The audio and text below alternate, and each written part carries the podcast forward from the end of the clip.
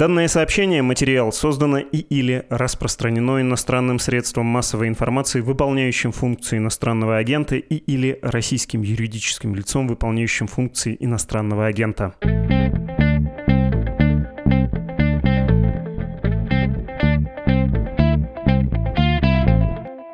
Здравствуйте, это «Что случилось?» Подкаст о новостях, которые долго остаются важными. Меня зовут Владислав Горин. Давайте встретим тут адвоката Михаил Беньяши. Здравствуйте, Михаил.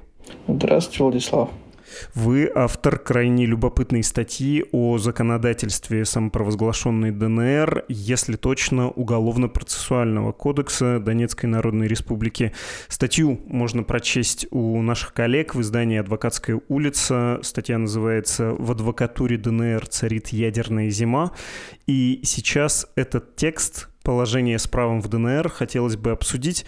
Давайте оставим напоследок вопрос, зачем вообще изучать такую э, эфемерную, фиктивную вещь, как право в псевдонезависимом государственном образовании, что там полезного и поучительного можно узнать, а начать хотелось бы, ну, с самого, собственно, начала.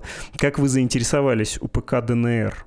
Я там давал пояснение сначала. Я сначала не самим УПК заинтересовался. Там два у нас адвоката есть очень странных, которые поехали добровольцами на фронт и стали активно сотрудничать со Следственным комитетом, не получив ни назначения, ни заключив соглашение с подозреваемыми обвиняемыми. Они стали участвовать в качестве якобы защитников по уголовным делам в отношении вот тех четырех иностранных граждан, которых приговорили к смертной казни.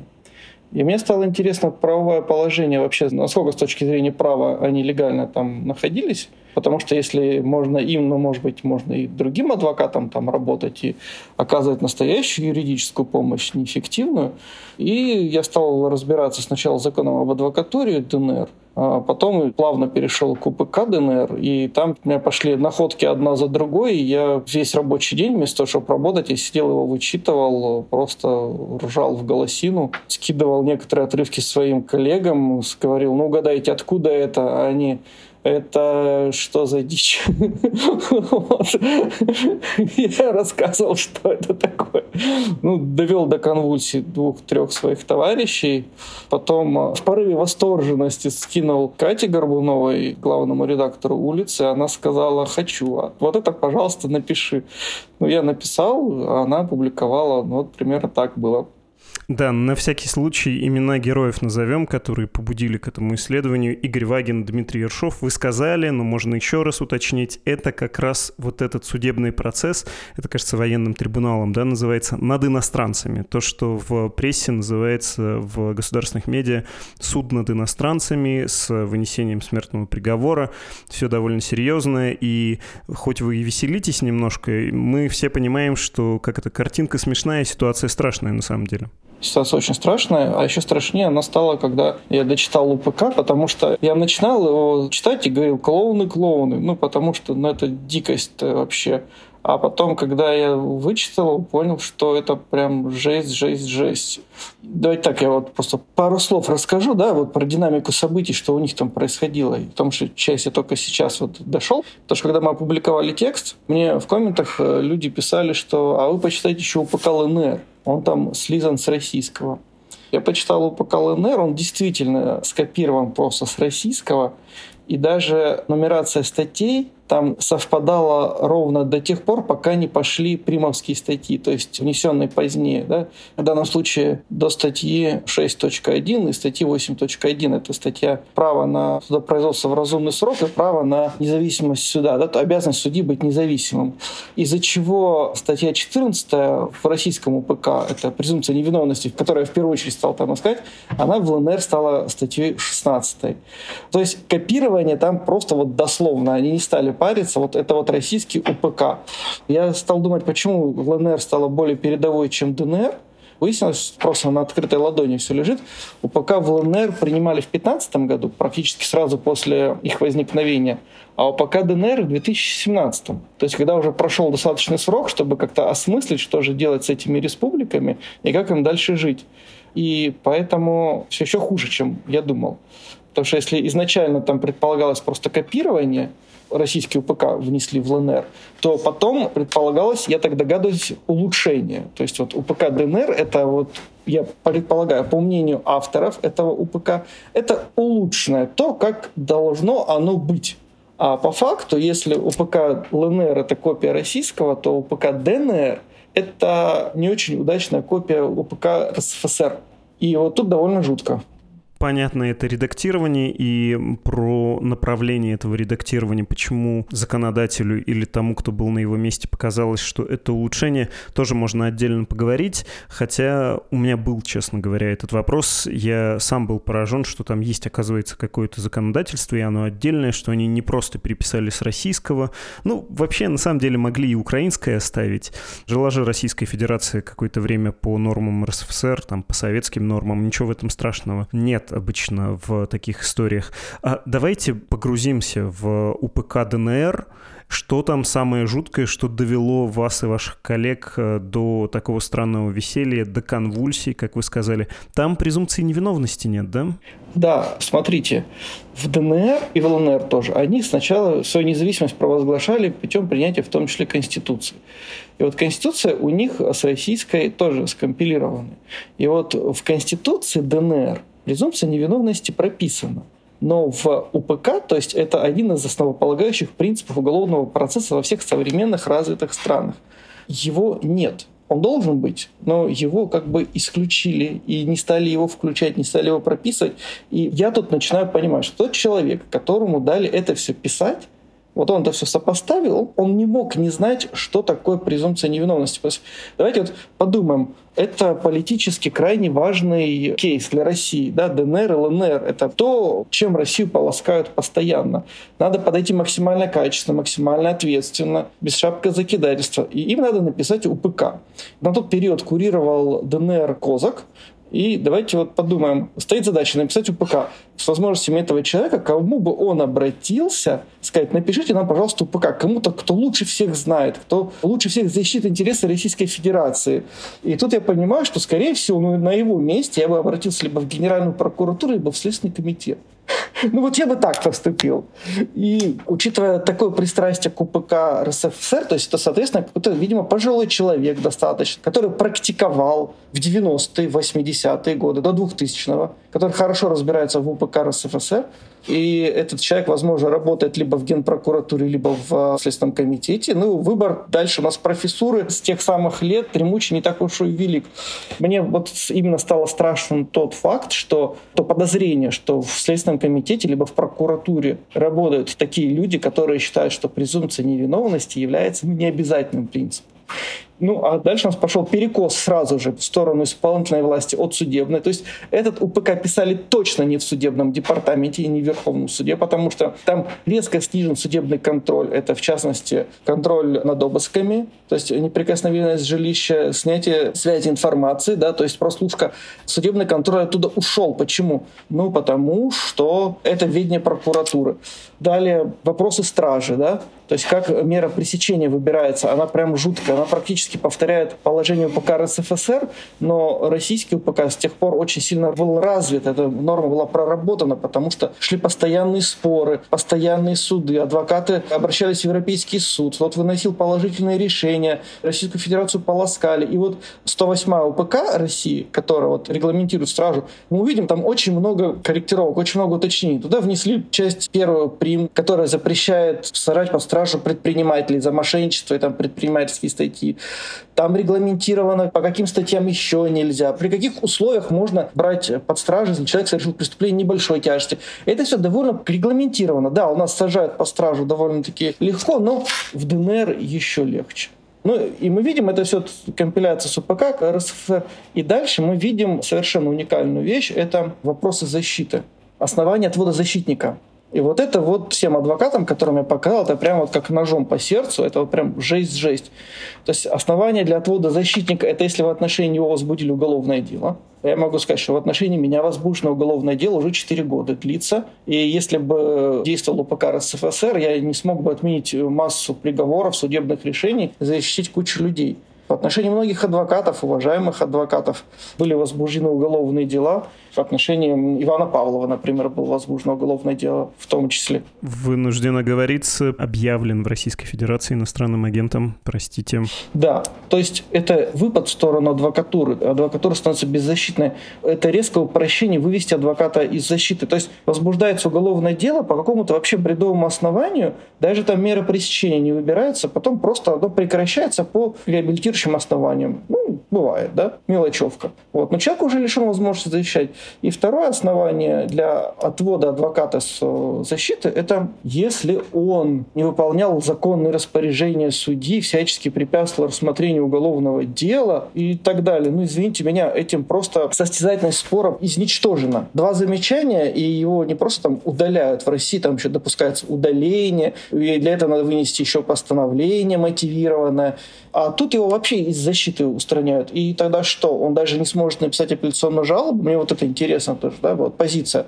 И поэтому сторона защиты там сведена просто... Это имитация. Там невозможно защищать вспоминается ваше сравнение, российские нормы и нормы ДНР, собственно, два разных УПК, где в России защитник вступает в дело, а в ДНР допускается, или что обязательный защитник в России положен всем, а в ДНР только незащищенным категориям граждан. Все это выглядит действительно страшно ужасным, но вы не один раз уже сказали, что УПК ДНР очень такой советский по духу, а правильно ли я понимаю, что там на самом деле и советских систем компенсационных нет. Ну, то есть, понятно, пафос советской правовой и судебной системы был в том, что все вокруг народное, все вокруг мое, в смысле справедливый суд из коллегии народных судей, ну, не может же народный судья, да, отнестись к подсудимому из народа плохо, он ну, во-первых, имеет какую-то внутреннюю дискуссию среди там трех народных судей, да, может быть какой-то спор внутренний. Во-вторых, там была такая номенклатурная, что ли, самостоятельность. Это не назвать судебной самостоятельностью, но у судьи была своя гордость. Если ему сверху ничего не спустили, если это не сколько-то мотивированное дело, а вот такое рядовое, уголовное, то ему прокурор не указ. И судья мог сказать прокурору, ты чего слепил? Я его оправдаю. А здесь этого нет и в помине. Ну, то есть взяли худшее из обеих систем, из российской, и из советской. Или нет? Я слишком идеализирую систему компенсации в советской системе. Мне, не знаю, повезло, не повезло, я в Советском Союзе не практиковал, я тогда еще был юн крайне. Ну, мне складывается впечатление, вот, что букву взяли советскую, а дух взяли как бы вот российский. Потому что даже в советское время, насколько я вот читал старые дела или рассказы коллег в возрасте, даже в советское время бывало, чтобы судьи достаточно серьезно не соглашались с прокурорами и там ну, писали на них жалобу в ЦК по партийной линии. Но спор был. А здесь я не вижу, чтобы мог быть спор. Как такового спора нет. Еще раз, это все имитация к этому процессу большие, конечно, вопросы с точки зрения качества закона. Потому что ну, это средневековый закон. Так не должно быть. А вы же про адвокатуру в Донецкой республике узнали. Как она устроена? Что вам удалось э, про нее узнать, если не сказать разведать? Там закон об адвокатуре такой же, как у нас. Он практически с нашего списан. Он даже более передовой. Если, например, демократические процедуры в российской адвокатуре выжжены просто напалмом, их не существует, то есть я как адвокат лишен права и возможности принимать участие в выборах президента Федеральной палаты адвокатов. Я больше того скажу. У нас вот недавно сменился президент региональной палаты, а адвокатов Краснодарского края в этом просто поставили в известность. Мы не принимали участие в его выборах, и даже мы не знали о том, что они есть. А у них это на съезде либо конференции адвокатов всего ДНР. У них сейчас там где-то 256 адвокатов, из них 40 с чем-то статус приостановили, всего у них там работает где-то 200 с чем-то адвокатов, но это на такую агломерацию как бы очень мало, прям катастрофически мало. 200 адвокатов – это размер средней коллегии в России на самом деле, ни о чем. И я ползал по их сайту, разбирался, да. Большое участие Минюста в работе адвокатуры. То есть Минюст может назначать конференции, утверждает некоторые положения и приказы, те, которые в России относимы к ведению ФПА, например.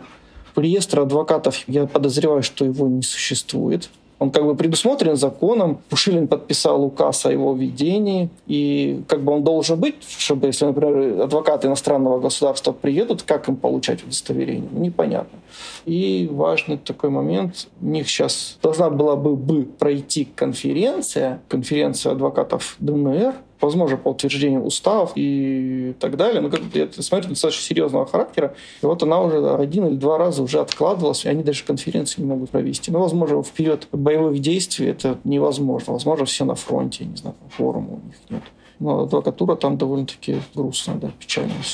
Мы с вами не обсудили еще одну специфику Донецкой Народной Республики, самопровозглашенное отсутствие там каких-то даже зачатков, что ли, прессы.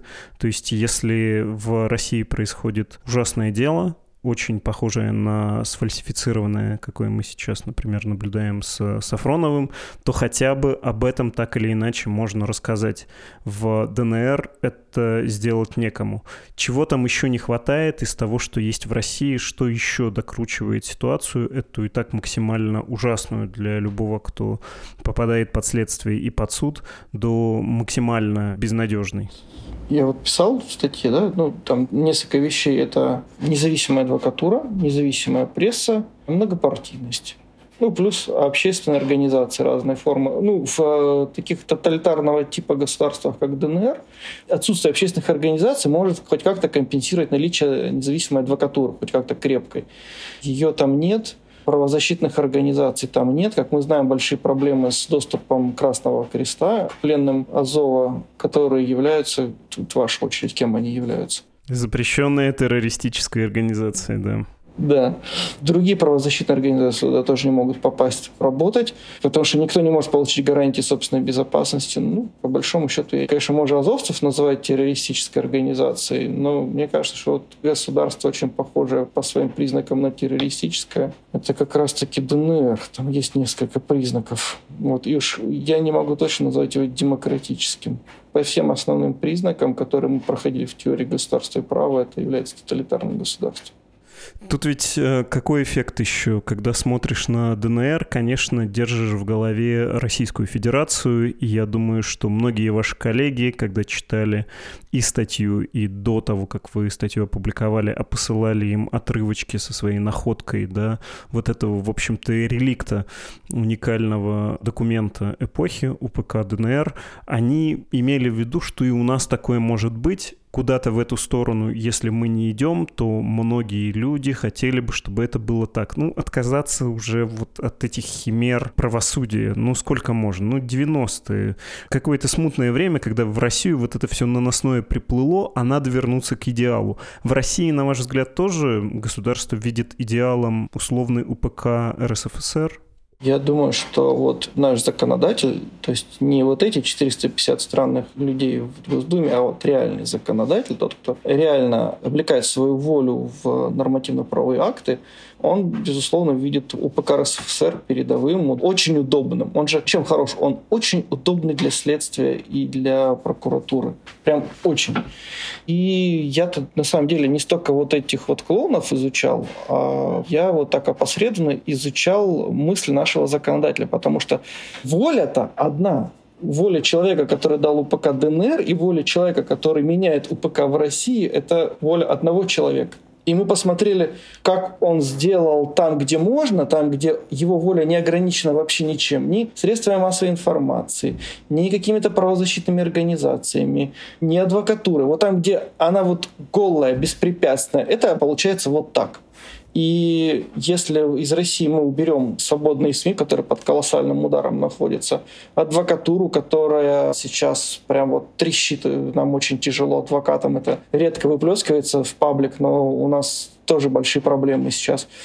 Правозащитные организации, каждая вторая из которых, или каждая первая уже инагент, то мы увидим, что УПК ДНР приходит к нам. Вот я не просто так написал, что ближе, чем ты думаешь, это очень близко. Это страшновато оно, может быть, не будет выражено в таких безумных формах, как в ДНР, да, настолько откровенных. В России подойдут более изощренно, более завуалированно. Но будет то же самое. Это то же самое, как с нашей Конституцией, где статья 31, она прописана, а у нас есть, значит, 54 ФЗ, который просто наглухо ее аннулировал. Вот нечто подобное вот идет в Россию, да, у меня никаких сомнений нет. И даже вот там некоторые мои коллеги писали, что не нашел ничего нового, по факту это уже на практике так и есть. Ну да, согласен, но есть же разница между писанным законом, да, который не соблюдается, и отсутствием закона в принципе. Сейчас у нас есть хотя бы какой-то рычаг, инструмент, чтобы работать. Если у нас не будет даже писанного права, пусть формального, пусть неисполняемого, но оно прописано, то все, тогда Дикий Запад. У кого револьвер, тот и прав. На всякий случай, 31 статья Российской Конституции «Право на собрание мирное и без оружия». Это так небольшая справка для тех, кто вдруг забыл Российскую Конституцию. Она же у нас в сердце всех должна быть.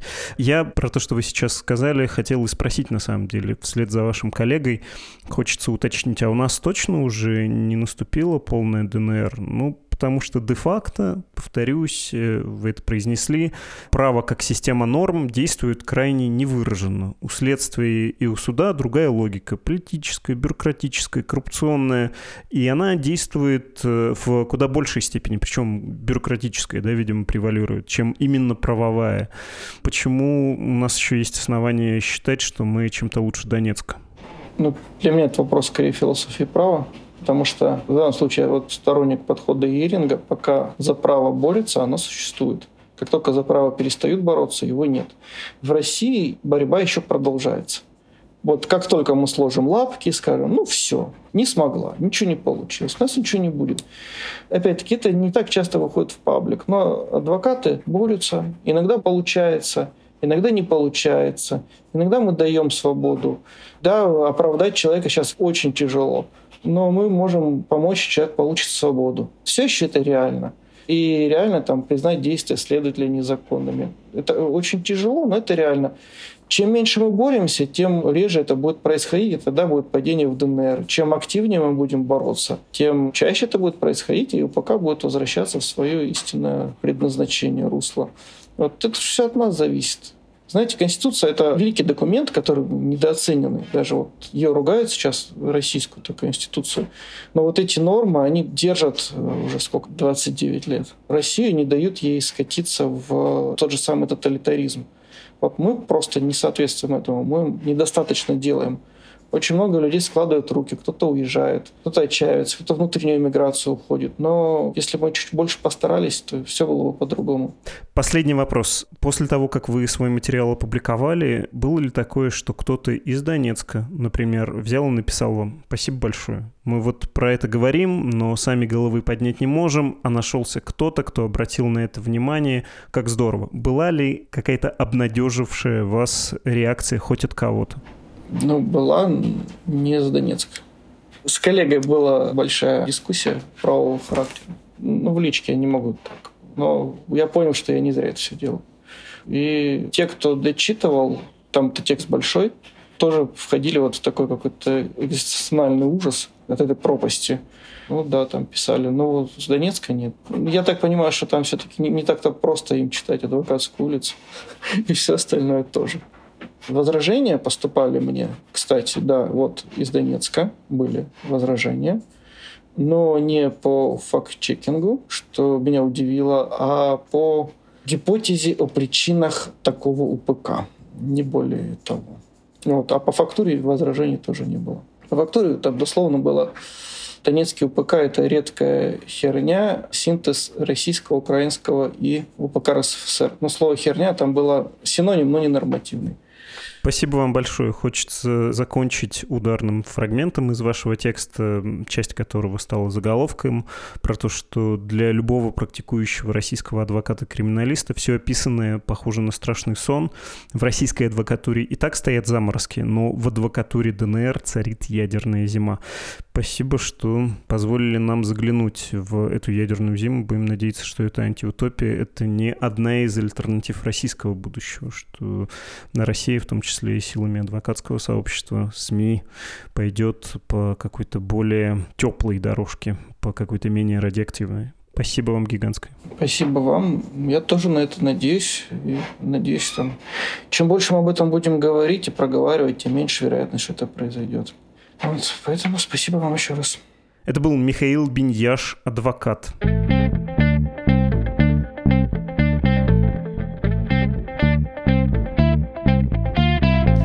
Ваши письма мы ждем на адрес подкаст собакамедуза.io. Помочь Медузе финансово можно на страницах support.meduza.io и save.meduza.io. Это был подкаст «Что случилось?» о новостях, которые долго остаются важными. До свидания.